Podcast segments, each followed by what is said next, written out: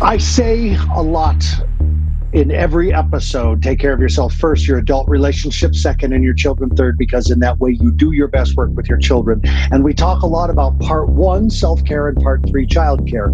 And we need to talk about number two. And so this is one of those special episodes where we're going to talk about the adult relationship care. This is my interview series with Dr. Hans Watson, who I believe has a very, very wonderful way of bringing the clinical jargon to the layman and just gets us all on the same page with what is actually going on inside our brains, inside our bodies, and inside our hearts.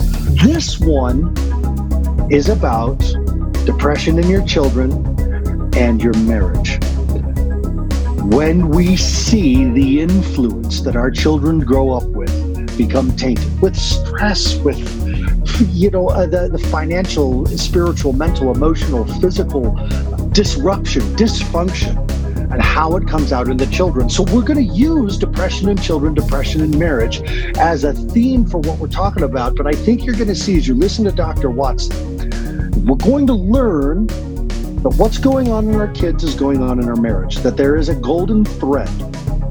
We know that if it's going on in us and we're not sleeping, not eating, not taking care of our bodies, our children suffer. Our relationships do as well. So, Dr. Watson, thank you for bringing On Beyond Risk It Back. You really have, do have a great way of bringing the uh, that higher education of human behavior to everyone to understand. So, I thank you for that. Well, you're welcome. It's good to be here yet again. I, I really enjoy this topic. One of the, my favorite things to do once I started learning psychodynamics and psychoanalytics was to be able to help people in their marriage see what was going on and see how it applied to their real life. And uh, that's been that's been something I have latched onto, and uh, I found to be very impactful. I, I subscribed to uh, there was an old uh, a theorist there, Salvador Minuchin was his name, and many people have heard, heard of Minuchin, but he was the first one to actually look at families and say, hey, can I cure people of their eating disorders by looking at the family and making sure the family becomes healthier? And surprise, surprise, it did work. As the family got healthier, there was no need for that child to have an eating disorder. And so, uh, after studying him as well as many others, I finally started seeing, as you said, the golden thread. And what a beautiful thing because now I've been able to help so many families. And as I help marriages identify how to be healthier, I found that many children's anxiety and depression has also resolved as the marital problems resolved. And so while this isn't a cure all for all depression and anxiety, it certainly has a potent effect. The marriage by itself affects every part of, of a child's life, as well as usually both partners in the marriage. So I'm excited for this topic today. So, me too. Let's start with the depression piece. And I want to say that there's something you said in the episode about depression and anxiety in children that really struck me. And I've begun to plagiarize it and repeat it like it's my own, but it's not. This one's one of yours, and it's a good one. And it was that the, the depressed brain is so low energetically. It's on power saver mode. It's on it's on your brain is on its own life support that it's literally just trying to breathe. It's just trying to get through the day. And having having happiness being happy volunteering at the humane society going to the gym taking a shower takes energy from the prefrontal cortex the frontal lobes that the brain just doesn't have. It's just still trying to breathe. And as we talk about depression and marriage, what's amazing to me is that that is a perfect allegory. That's a perfect metaphor for what I see marriages going through when the kids are struggle. They go into like low maintenance mode. They go into survival mode. The the relationship is just trying to breathe is this let's let's start with the question. Is this a is it the chicken or egg? What's going on first? Is it the marriage or is it the kid? Is it different each time? What are your thoughts? Well you've given me the impossible question of the chicken and the egg and i, I like that. That's a that's a good play on your part. Um, and the answer is yes you know, to both. Of um, course it is. And what we're looking at here is that oftentimes our children learn from experiences that our parents had because then the p- parents use that in their own life in their own coping mechanisms and they, they don't quite understand. Uh, one example i had was uh, one of my my mentors told me that he had worked with a, a wonderful woman who had come to him and said she had always taken and when they made their roast she had always cut the end of the roast off put that on the side and then put the whole roast into the pan and done that. And one day her mother came and said, Why do you cut the end of the roast off? She said, Well, that's the way that grandma taught me to do it. And she only learned then that, well, the only reason grandma did that is because grandma didn't own a pot big enough to hold a full roast. So she had to cut the end off just to make it fit. Yet that's how she'd learned. And for years, wow. she'd been cutting the end off, even though she had a pan every bit big enough to hold the roast. And so our wow. do that for our kids. They're cutting the end of the roast off because that's all they know to do, even though they have a pan big enough now to hold a whole roast without having to cut the end off. That's an amazing example of how epigenetics works. I mean, epigenetics comes off, first of all, the name of it itself is intimidating, but is literally the trauma of influence, you know, where, where, and, and I've used this before. I believe you and I have talked this, uh, about it in this past, but if grandma had got bitten by a snake and mom saw it, then every time mom sees a snake, she remembers the pain and, and trauma that grandma went through. So mom's scared of snakes. And then she sees a snake near her daughter. And regardless whether the snake is a garter snake or, you know, the most poisonous snake on the planet, her reaction's the same. It's just scream and yell and shake and cry. And now daughter's scared of snakes. And daughter maybe would have been a snake handler. You know, this is how the fear of mice gets passed on. The fear of spiders gets passed on and actual trauma gets passed on if great great grandfather had been a slave. And that information and that experience continues to get passed down into the family. We are going to experience racism differently than other people would. And and that's epigenetics. And so now we're talking about the influence of a marriage. But and, but we're to, dealing with a marriage that could be suffering um, a marriage is much more potent than most other traumas or influences you could have in your life because many children form their view of the world based on their based largely on is, is a better way of saying that based largely on what they observe in their parents marriage. And don't pretend that your kids aren't learning it they are picking up on things that we think they are not. Kids are very, very intuitive at picking up on that stuff. So this is a potent one that, yes, I love that we're talking about it.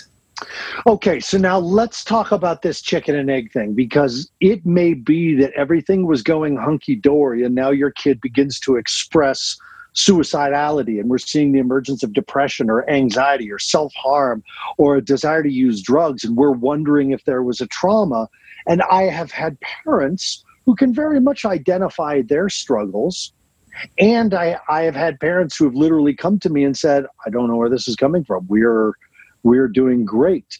So where what can we do we always need to as therapists and mental health workers say, tell me about your mother, tell me about your father. How was their marriage? Was there a divorce? Well, that, that question is going to bring up many different opinions as those people who uh, follow psychodynamic and psychoanalytic are going to say, yes, that all influences the epigenetics. And, and those people who, who don't want to dedicate the time to learning those intense, nuanced things are going to tell you, no, behavior is all that matters. So I'm going to tell you yes and no. It, it, like I always do, I refuse to take a, a definitive stance on who's right and who's wrong. I get to pick and choose the parts that help my patients from everybody. And I, that's what we're going to do here. And the, the answer is you can't automatically say a child who's struggling that it's a result of the marriage. But I've also never found a single marriage where it didn't have some influence. And so it's you can't blame them, but you also can't say it has no influence. The, both of those would be incorrect assumptions. Um, and and what one of the things that, that we talked about early on with our resiliency uh, yeah. podcast that you and I that did. was our first call. Yeah, that was the first episode about resiliency, building resiliency in kids. Yes, and we see there many times the theme of that resiliency, we see that that the children learn how to deal with adversity, and many times it's how the parents deal with marital discord or adversity that the kids will learn and the parents are completely unaware. So if you have a marriage where you don't ever confront differences that you have with your your spouse the children like it or not on some level are going to learn that the only the way they can deal with discord socially is to avoid and run away because that's all they've seen their their parents do or when it gets really intense that's what they've seen their parents do.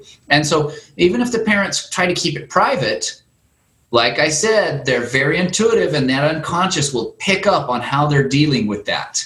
Are and, you talking about all the way down to a body language level? The statistics that I have last heard, when you talk about a child's intuition, the statistics that I have last heard, because I teach body language workshops to therapists, and you know, they say 7% is verbal communication. Another 13% is intonation of the verbal communication.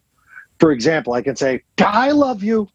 And that, that doesn't mean I love you, but it doesn't mean I don't, but it doesn't mean the rest is all body language, that, that everything is communicated through like a child you're saying that a child knows that mom and dad aren't talking about a problem because they're walking around, they're stiff, they got tight lips, their back's tense, my dad's neck is jutted forward, but they're not saying anything negative to each other. But they're not communicating like I saw them communicate on Sunday when they were holding hands and relaxed. Like, is, are children that intuitive?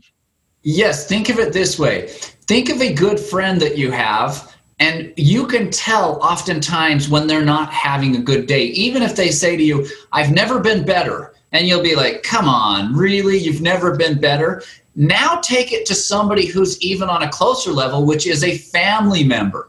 You don't think that they're going to have at least the intuition that a good friend has multiplied by many times. And so even if you're not saying something, that will be picked up even if it's on the unconscious level because remember the unconscious is is much more observant than anything our conscious could identify. That's why it helps us learn potential threats. And so yes is the answer but it's magnified when it's a family member that knows us so intimately as living in the same home and growing up and, and emotionally being connected like a parent and child are Okay, so this is bringing me to a question that I think is going to hurt a lot of parents, but I need to ask it because, again, I have my parents, the parents, my listeners' voice in my head.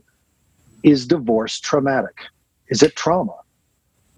You know, divorce is, you're right, it, it does hurt a lot of parents. And, and I, I try to be as kind and as sympathetic as I can when I bring this up I have never met a child, um, even adolescent children, who, when their parents divorce, at least on an unconscious and sometimes it's even a conscious level, that children blame themselves every single time that I've had a patient. They blame themselves for having been a child that caused the, the split up of their parents. Oh, and every one of them so tell this, me times where their parents told them this is not your fault. Yes. And it, sometimes it took us a year of psychotherapy for that to actually ring true to them to where they realized it and were able to work through it.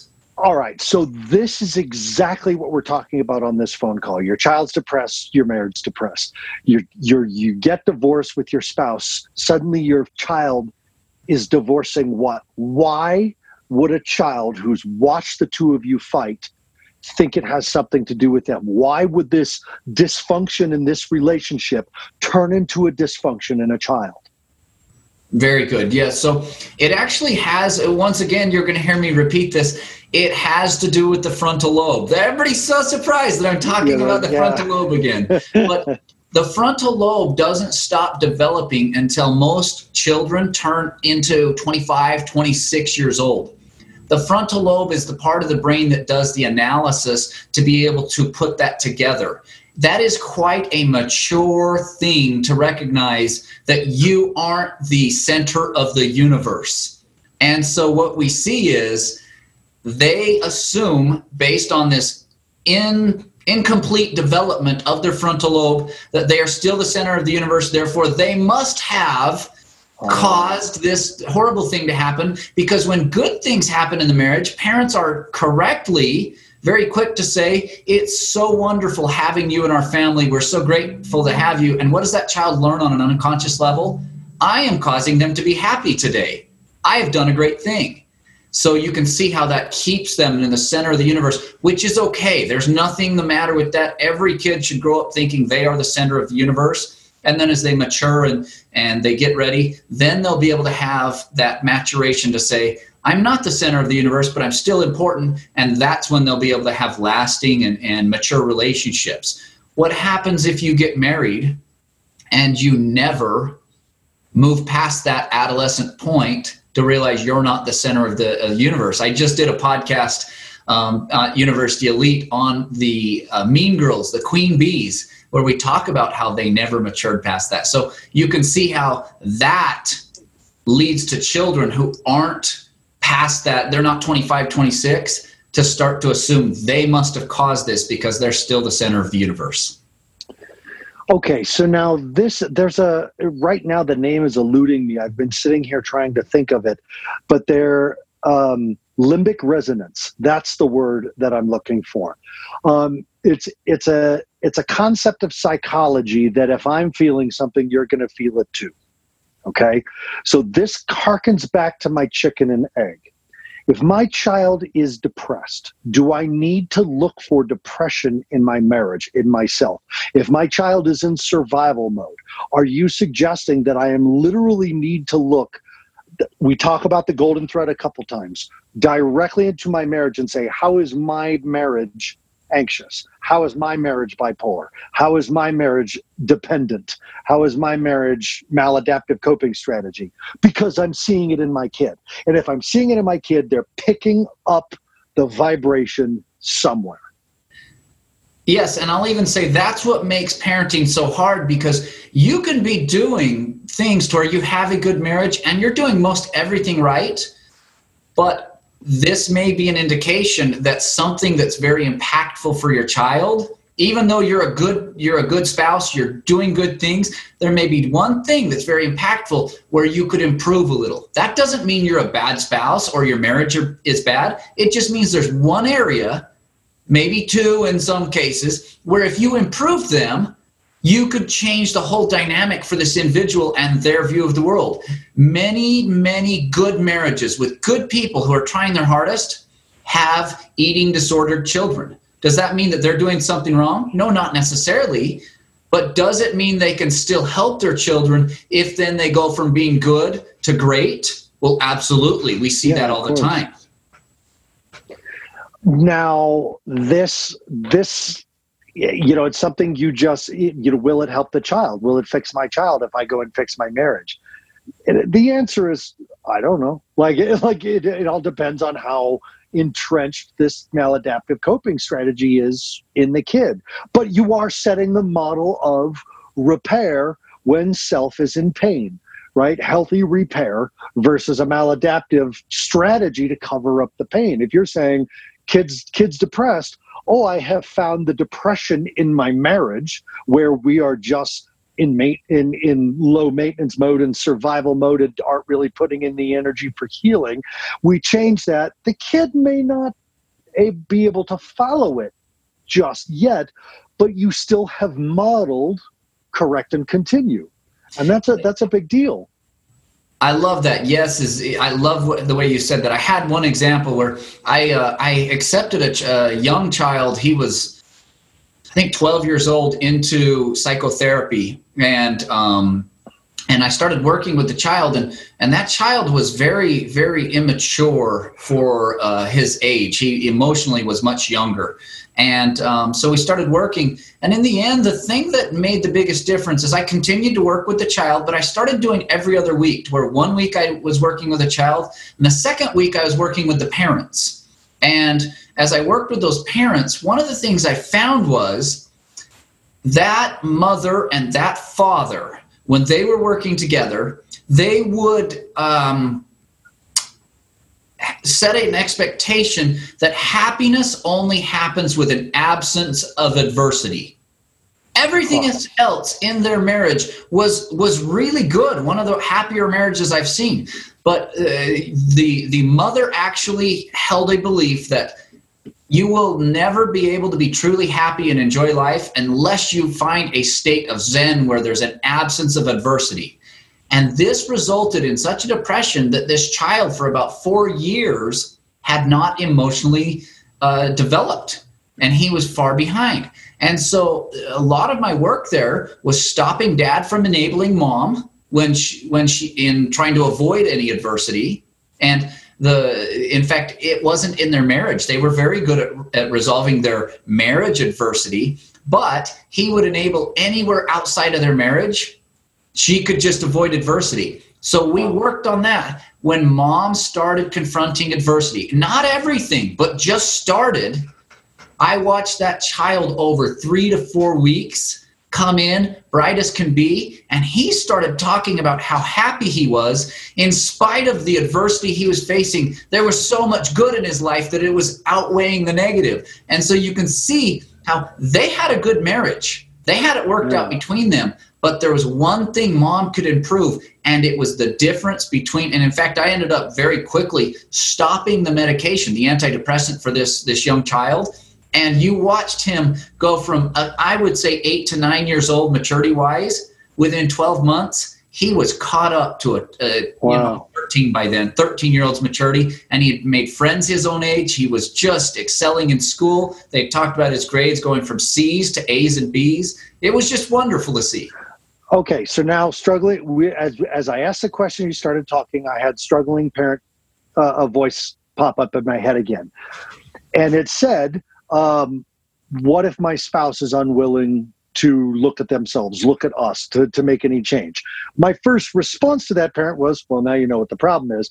But that does not solve anything to say your kid's doing well your marriage is doing pretty good you come see dr watson and he says let's let's look into your marriage to see where this anxiety depression uh, uh, lack of development is taking place in your marriage. And the dad's like i'm not interested in that. I'm not coming. You need to fix my kid. Okay well now we know where the issue actually is but how how do we tell a parent who's listening to this podcast who can't get their spouse to listen to this podcast um, that they need to focus on their marriage. So this is a really prickly pear, if you will.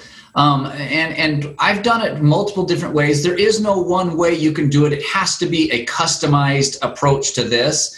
And I have worked with parents uh, in order to do this, and some successful, some not. I remember one case where uh, the dad came in and he said, "I'll hear what the problem is." And when I explained it to him, and I said, "And if you never are willing to come in and look at this and self-reflect, you are going to to essentially put your kid into being dammed into dammed meaning stopped like the river is right right right. from progressing. And the father just said that's not my problem. I'm not willing to. And then the therapy turned into how do i support the mother and this child so that they can learn from this example? And it it ended up ending in a divorce.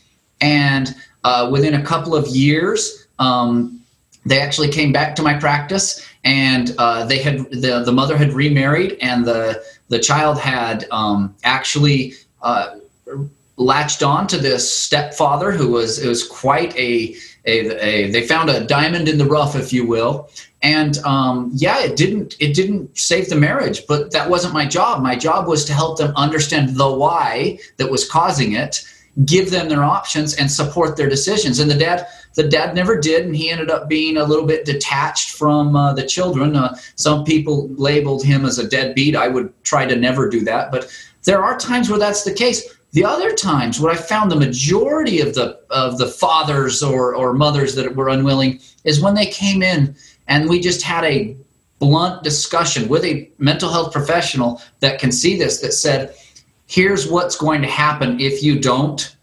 I would say over 90% of the parents immediately say, I didn't think it would do that. And then it's a curious thing that tends to happen. Then I tend to find those fathers come in and they deal with a lot of their damage from their growing up and that father themselves who is unwilling to do this. And so mm-hmm. that's that's actually the more common one is is we talk about this is the effect that it's going to have on not only you but your kids. And most every parent out there says oh i'll go through hell and back to make sure my kid doesn't suffer. And they'll come in and then we deal with some really hard stuff and we watch them totally transform who they are. And and that's that's the biggest tool i have is just pointing to them here's why this is going to result in this in the future. Now i admit that's quite an advanced psychodynamic yeah. and psychoanalytic uh, thing to do and most people probably don't have that type of training to go that deep but that's that's the one where it's pay dirt you can't get better than that let's let's use our last 15 minutes to talk about um, some straight up skills and tools for the listener of this episode, yours and mine, um, to to literally take home and get involved. I mean, of course, a skill is saying, I'm recognizing that our kiddo's struggling, and and I'm assuming that it's spillover from us or it's spilling over into us. How about we do some family therapy as well, or some couples counseling as well? But let's also talk about like some dinner table strategies. I love where you're going with this. One of the biggest tools that I use to help my parents out is I will go in and we, I propose to them, and, and I've never had a parent who didn't like it. And what I propose to them is do you have family goals and, and a vision of where you want your family to go? And most most families will say no, we have not made a formal family vision and family goals. And that's where I start with. And the reason I do that is that gives us a, a direction to go. That is one of the first things to unify a family so that so that a child and a marriage, both of them now have a direction and we're walking together there. So the first thing we do is what's our vision and what's our goals inside that?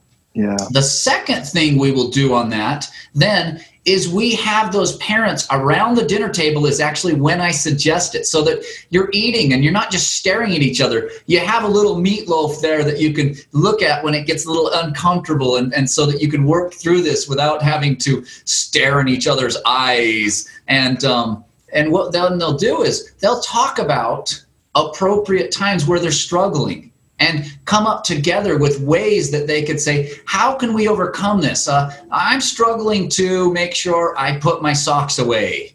And, and then little Jimmy says to dad, You know, dad, what I found I do is before I even get out, sit down on the chair to, to uh, I don't know, uh, to read my book, I make sure I put my socks in the hamper. Do you want to try that? And oftentimes, can you imagine how now suddenly that child who has helped that parent to overcome it, even if it's something silly, the parents can do this simply for a way to let their kids feel this validation. And mm-hmm. then that child goes, Did you know I'm a problem solver? And they're feeling happiness even right. though life isn't perfect. There's still adversity. We're still working through things. But now they've they've started to take on that mantra of I'm a problem solver. I overcome hard things. If you don't know how, come to me. I'll help you that means they're also going to be thinking themselves, how do I overcome my own stuff?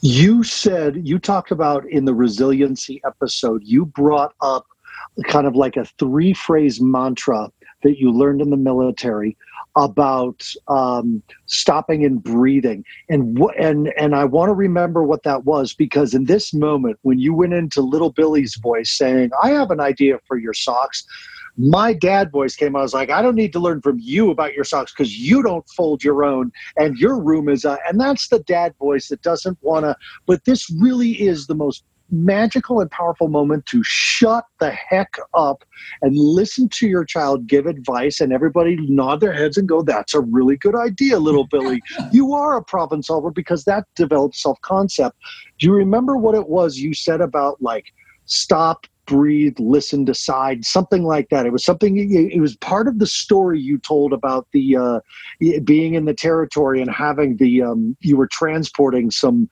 pretty high intense targets, and you ended up breaking down in not friendly territory. And you you had a you had a uh, a junior officer, a senior officer freak out, and you walked away with a strategy of breathing and listening and something like that. What was that? So the first thing we did is is is I immediately said, stop freaking out. I took a deep breath first, and so so consciously realizing you're freaking out was the first step that I did. Right. And, and in this, because uh, I was in danger. The second step I did was literally take a deep breath. There's a physiologic reason you do that. I didn't learn this till later. But physiologically, the diaphragm goes over the vagus nerve, which is the nerve that sends the calm down signal to your body. Yes. And so as you take a deep breath, that diaphragm raises up, falls back down. It's the equivalent of massaging the vagus nerve. Massage so the, which is part of limbic resonance, by the way. That's yes, that's it is. the vagus the vagus nerve and limbic resonance are connected. I did not know that. Breathing massages the vagus. Look at this. You're getting all sorts of things you can plagiarize, and I give you. Let so, me write a book real quick. Thing I, third thing I did was I looked and I said, let me take a logical view instead of a purely emotional view of what's really going on now. So, so if, if you were in a in a POW situation, uh, Nick Rowe, the old uh, special forces guy that was captured in Vietnam, he said, size up the situation, put it into real context. And that's what I did. And I said, okay, I've got Afghans all around me that are providing security. I have a rolled vehicle. I'm not going anywhere. This guy's knocked out. Okay, first priority is, and it allowed me to calm down enough to do that. Dad could also do that. Let me stop realize that I'm a little annoyed that this little peon who just refused to clean up his toys is now telling me how to clean up my socks. Second, I'm going to calm by taking a deep breath and massage that vagus. Then, third, I'm going to now take and size up the situation and say, okay, what is the value? Well, the first value in dad being willing to take that feedback from little Johnny is he's demonstrating to Johnny that I'm not so emotionally fragile that I can't take suggestions from others. We know that being a know it all is because we're too emotionally fragile to take criticism, even if it's constructive. Right. You're now right. modeling being confident enough that you can hear a suggestion. Second thing you're doing there is you're now, anytime you let somebody teach you how to do something, they take on a responsibility to be a good example themselves. You've just given yourself a tool to work Johnny over. And to where then you can say, now, Johnny, you were the one who taught me how to put my socks away correctly. Can you tell me why you're not using your own example to put away your Lincoln logs? Or I don't even know if Lincoln logs exist anymore, but online they do. There's an app. so you can see that the value in that. And then, third, now you're also allowing them to start taking on that identity as somebody who is able to work through and find joy even when things aren't perfect. You've modeled that. Dad can be happy even though he's struggling with something as simple as putting his socks into the hamper. Right, right. And so happiness the opposite of depression, is no longer dependent on just having an absence of adversity. Instead, it's I'm finding positive, negative, and the positive is bringing me happiness, even though I'm working on the negative still. What a powerful, powerful mind frame to establish in your family. And simply set some goals, talk about what you're struggling with, and then the last thing we all have to do, and this is where it gets really tough, be willing to also acknowledge the things we're doing right so that they can gain the confidence and the happiness from their accomplishments. And so that one's easy to dismiss. We're quick to, to dismiss that. But anytime uh, you're around the table, it would be ideal to say, you know what? Here's what we're doing right we're, we're killing it. Let's not stop that. Here's what we're doing wrong. Let's devise a way to do it. And then sandwich it again with, and here's something else we're doing right. So overall, we're doing pretty well. We can still work on the middle one so that we're doing, and suddenly the family takes on a, a mantra of we work on our weaknesses and we turn them into strengths. Tell me that isn't the foundation to becoming successful in life. Okay. So we're looking at right now as we're wrapping up these marriage strategies. Um, the the I love the the the the stop, breathe, and use, and then logic. Stop, breathe, logic, um, because that that brings you from red. The the stopping is what you do at a red light. Breathing is what you do at the yellow light, and green is go. Green is when you've thought it through and said, "Oh, I don't know what to do. I know what to say to this little peon who's telling me what to do with my socks," and still, you know. Um, but that, but that's great. Talking about the vision and goals from a family, um, doctor. I think that is one of the the things that confuses me the most.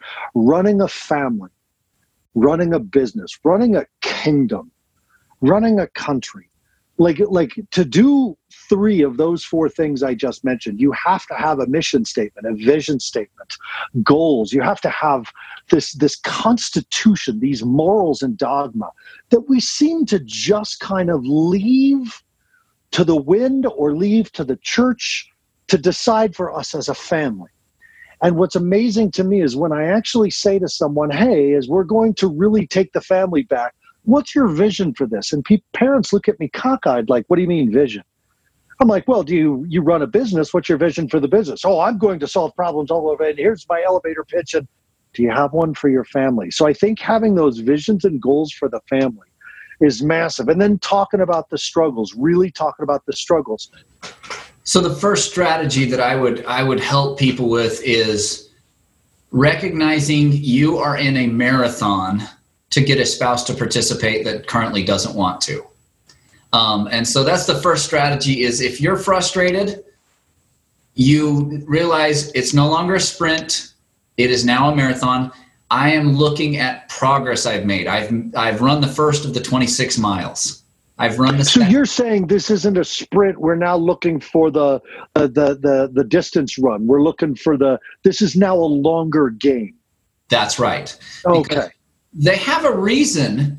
I've never met a mom or a dad who was resistant that didn't have a good reason, a trauma in their past. Or right, of course. So they're not just trying to abandon the family. I don't know one parent who doesn't want to be a fantastic parent. There's a good reason. And so oftentimes, if you try to make them sprint, what you're saying is run into that buzz saw that I don't see that you do. You right. why that's not. So well the first thing is realize it's a marathon. The second thing is realize when you're running this marathon, the first half of the race, if not three quarters, is going to be understanding why. And if you don't understand why and they don't understand why, then it's going to be my first step is slowly working through till they feel safe enough to admit they don't know why they're resisting this. Because then we know the next step there would be get some professional help to identify why you don't want to do this that's the we're breaking the barrier down not to make them painful. We want to create a new landscape for them. And that's that's why the strategy first is patience. Second understand why they're resistant here. Many times once the dad understands why he's why he is um, resistant the dad will actually be the one to say, This is garbage. I'm not going to continue to do this. And no other thing is necessary. They choose to change it themselves because they stopped, they breathed, and their logic told them, Well, this was silly. I was acting on pure emotion based on an experience when I was six. But I'm not my dad. I'm not my I had a I had a perfect example of this. I had a very resistant uh, young man come in because he had uh, hypo, hypochondriac. He was worried about everything, dying from cancer and everything else. And I asked him when it started. It started when he had his first baby. That he was surprised when we finally put that together. So then I asked him, "When did your dad leave or die?" And he goes, "Well, I didn't never told you he did." Okay, am I wrong? Well, no, my dad left when I was 5. Wow. And now he had that experience of why was he so focused on this? Because he had an experience of what it was like to grow up without a dad. He was terrified of dying of cancer or something else and leaving his child that way. Mm. He became aware of that. He no longer struggled with hypochondriasis to the point that he couldn't function just from learning how to do that. I didn't have to continue to treat him. He was able to work a normal job, enjoy a family life, and all these other things where he was paralyzed before just from understanding this isn't my dad. I'm not leaving them. And if I do get sick, we'll treat it then. Now, did he that's, still have some symptoms that he fought through? Sure. But he no longer was paralyzed. And that's all it took was him understanding the why. So that should always be the first thing that anybody who is trying to drag a spouse along understand their perspective. What caused that perspective? If you can't find it yourself, get professional help. You know that it's really amazing. It reminded me of a book by uh, Benjamin Fry.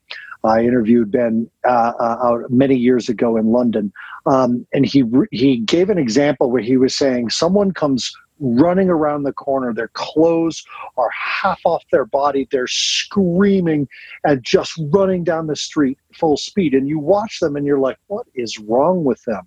And then all of a sudden, a lion comes running around the corner. You would understand. You got to look for the lion. You can't just focus on the crazy person running down the street, being like, what's what? That was weird like if you see that, you'll be like, should I be running too? or look for the lion that's chasing him. He called it the invisible lion, but that's what trauma is. This person is, and so I love that is so compassionate to say your your husband, your wife who's refusing or, or is showing treatment resistance. Um, there's a look for the lion. There, there's something chasing them. Like, there's a belief that this is going to cause them more pain than they would experience if they did did nothing. So you're understand you're in the long game see that they have a very good reason and good might not mean our the universal uh, interpretation of good but there is a very valid reason why they don't want to do this and they need professional help and if they're unwilling to this might be an even longer run and then to add to that what are you modeling to these children? They're picking up on it. Remember, they're picking up right. on it. They're starting to learn to have compassion for their spouse so that their relationship is going to be more trusting to where you don't have to keep these things from each other. It's it's so trusting we can share everything. Notice how just showing this patience, you are helping your children to have better chances of better marriages themselves because they will pick up on this. And so it, it's really quite powerful on multiple fronts. That's why I tell people all the time you don't have to fix everything. Just start fixing some things, and other things will fall into place that you didn't yeah. even intend to fix. Yeah. All right, Dr. Watson, we, we've we've hit we've hit our rounded rounded hour. Um, let's let's give people. Uh, heck, I know your contact information by heart now. Um, let's give people a way to contact you directly and follow up with your videos and your podcasts and all the wonderful stuff you've got for listeners.